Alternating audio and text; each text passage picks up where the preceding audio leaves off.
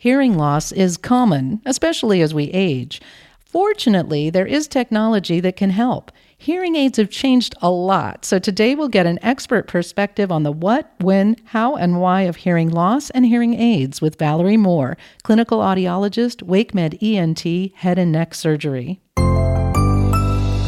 This is WakeMed Voices, a podcast brought to you by WakeMed Health and Hospitals in Raleigh, North Carolina. I'm Amanda Wild. Thanks for being here, Valerie. Great. Thank you for having me. Hearing loss is fairly typical these days. Is there a main cause of it, like noise or age or genetics? It's really a mixed bag of causes.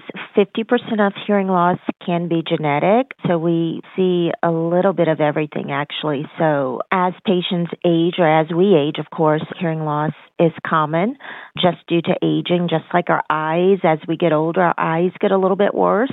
So the same with the ears. And again, there are cases where there is family history of hearing loss, so some genetic component tied in with that as well. So multiple reasons for hearing loss. And what about headphones? We all have headphones in our ears all the time. Have you seen that affect hearing?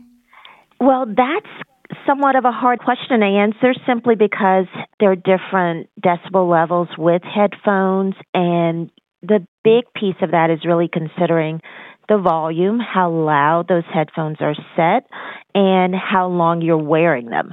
So there's something called a 60-60 rule where you want to keep in mind not to have the volume above 60% of maximum and no longer than 60 minutes. So again, a lot of variables can kind of come into play with that as well. So we have all these factors affecting our hearing. What sort of tests do you do to determine if a patient has significant hearing loss? Well, what we do is really a comprehensive audiological examination, which is going to include a battery of tests. You've got otoscopy, where we're going to take a peek in those ears and see if maybe there's redness or swelling or bulging of the eardrums, something that could be medically causing that hearing loss or physically causing the hearing loss. And then tympanometry is another test that we do to see how well the eardrums are moving, the mobility of those eardrums, and whether or not maybe there's a hole in the eardrum or fluid sitting behind the eardrum. And then next we would do pure tone testing, which is really finding the thresholds to how soft you can hear sounds. And lastly, speech testing would involve figuring out or knowing what your ability to hear speech and understand speech is. So again, along with all of that put together, we can determine, okay, is there some hearing loss here? What type of hearing loss? What degree of hearing loss? And kind of move forward from there. When do you determine that a hearing aid would be helpful? So based on the hearing test or the audiological examination, we will determine if there is some hearing loss, what degree of loss there is, and what type of hearing loss. So after medical clearance from an ENT physician who's ruled out any medical reason for the patient to not have hearing aids, we would move forward with hearing aids and recommending hearing aids. So depending on what we find, again, any loss above normal hearing, we would typically recommend hearing aids. So are you able to help guide the patient through selecting the hearing aid that is right for them? Yes. So typically we will have an in-depth consultation and asking questions of the patient about their lifestyle, their expectations, their personal preferences, and kind of walking them through those steps and really trying to figure out what issues they are having, and based on that and their degree of loss, what hearing aids would be recommended for them. So one thing that strikes me about hearing aids is how many kinds there are out there, but you're able to ask specific questions to help you identify what the right product is for each patient? Exactly. And we're looking at different considerations, the degree of hearing loss, even the medical considerations. Is there ear drainage? If there's a patient who is consistently having draining ears, we may not want to go with a device that actually sits in the ear canal. There are different types of devices, bone-anchored hearing aids, where it actually sits outside of the ear. So even the aesthetics, what the patient preference is, manual dexterity. Are they able to handle and manage putting a small device in the ear? Also looking at their lifestyle, if they have a pretty simple lifestyle where maybe they go out a couple of times a week and they're really not very active or going into meetings during the day or restaurants or dinners and luncheons, things like that, then that's going to direct us to go in with something that's not as sophisticated, simply because they may not need all those bells and whistles that are available. And then budget is going to be another big piece of it. I often tell patients, don't break the bank trying to get these things, because with the advances in technology, even basic level hearing devices are really going to do a lot for the patient. But it sounds like you should get a prescription from an audiologist like yourself rather than try the over-the-counter types? Exactly. That would be preferred, and the ideal way of getting hearing aids is to really get a full comprehensive evaluation done, seeing an ENT physician for medical clearance, because it's hard to gauge what exactly and how those thresholds are going to be measured with those over-the-counter devices. If it's something through your phone, how accurate is that going to be versus sitting in a sound-treated booth, listening for tones in a quiet space, and getting true threshold? Yeah, it's tempting because it's much cheaper to buy over-the-counter, but the experience I know of those who've done that is that they end up not using them, and they end up having to get a comprehensive exam anyway. It sounds like there's so many different factors to consider. Can you explain how a hearing aid works, whether it's in the ear or over the ear, how it helps us hear better? Sure. So the major parts to a hearing aid are going to be the microphone, the amplifier, and a speaker. So basically on the outside of the device, you have your microphones that are to collect the sound. And then there's a computer chip inside the device that converts that sound into a digital signal. And that sends the sound to the amplifier, which increases the level of that digital sound. And then that amplified sound is delivered into the ears through a speaker. So it is really amplifying sound. That's what hearing aids really do for us. Yes. Are hearing aids compatible with other technology? You mentioned that some of those cheap ones, they come through your phone. I'm wondering if hearing aids that are more sophisticated, are they also compatible with your iPad or your iPhone?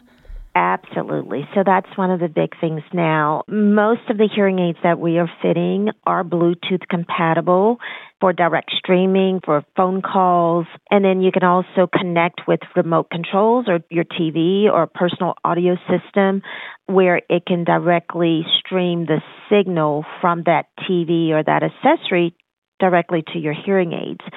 And in addition to that, now you can download apps on your phone and application where the patient is able to control some of the settings and personalize those settings to how they want to hear in specific listening environments.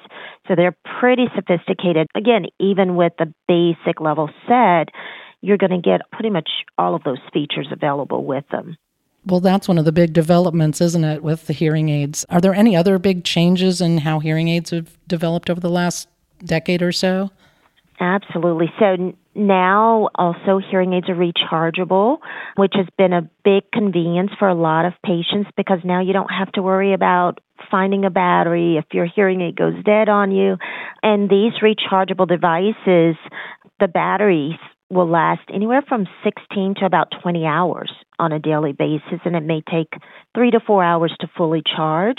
In addition to that, just improvement in sound quality, water resistance, sweat resistant. So you're getting a lot of cool features now with hearing aids, even just the automatic processing of sound for different listening environments. The hearing aids have definitely become smarter. There's data logging features and learning features available in them where, say, if you're in a particular setting, it may record what type of environment you're in. And if you're making adjustments in that particular situation, the hearing aid kind of remembers that. And the next time you go into that same situation, it will set itself to your preferred settings. So again, they've really come out with a lot of cool features with them now and definitely upgraded a lot of things. Plus, they're smaller, so they're not as obvious to others, and I know that's helpful. Exactly. Having things on our ears is so status quo now. People are wearing their Bluetooth ear sets or their earbuds. So it's not as big of a deal, I think, today as it would have been 20, 30 years ago to have something over your ears. But the design of the aids now, the ones that go behind the ear, I feel are pretty discreet just because there's a slim wire that slides down the front of your ear and the device itself sits behind your ear. And again, now hearing aids can kind of dub as a Bluetooth ear set as well. So it's not as noticeable, I feel, as it used to be.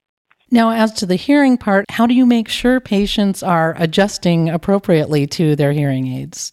Is there some follow-up? Exactly. So definitely follow-up appointments are needed just to really validate and verify that the patient is getting true real-world benefit with the aids. So we have tools that we can use. There are assessment questionnaires available to kind of note the difference is in comparing how the patient performed without hearing aids versus how they perform with them. Even testing in the booth can be done, functional gain testing to see and compare their thresholds without hearing aids versus how they hear with the hearing aids in their ears. So we definitely do follow up, even for fine-tuning, even with some of the ideal fittings where everything is pretty optimal. Patients may come back and have certain complaints where certain sounds may be a little bit too loud or they're still hearing their own voice a little bit too much. Then we can fine-tune some of those things and normalize those sounds to a point to where it's comfortable for them. But the main goal is to have sounds more audible than they were before. So that's when you're adjusting them. Is there other long-term care involved? Definitely. And these are things we would go over with the patients as far as care and maintenance, keeping them clean, changing the tips. There are little wax guards that need to be replaced periodically. And we also recommend coming in for routine maintenance visits just to make sure the hearing aids are still doing what they're supposed to be doing, amplifying as loud as they should be, because with any electronics, there's going to be some normal wear and tear. So they may dampen the sound a little bit more than they initially were. And it may be something where, okay, we need to replace this speaker unit and put a new speaker on the device to amplify sounds better. So just having that routine maintenance is good because you want to make sure the patient continues to hear better than they did before. So this is a medical device you're wearing. Do patients who wear hearing aids have any sorts of restrictions on what they can do?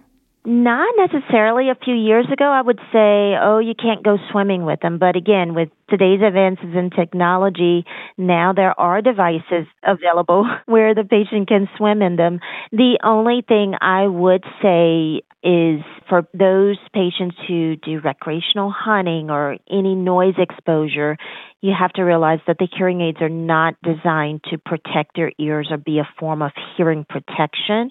So we still recommend taking those aids out, wearing hearing protection to guard against the loud sounds so you are not getting exposure to the noise. Well, you kind of touched on my last question, which is, will hearing aids prevent further hearing loss?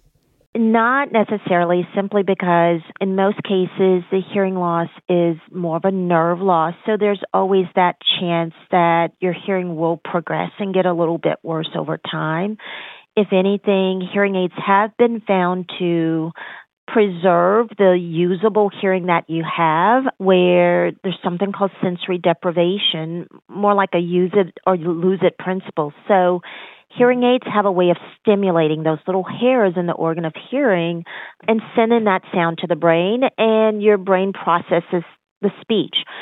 So if that ear is not being stimulated and you're not using any device, those little hairs kind of forget what they're supposed to do, and those skills of word understanding will tend to decline.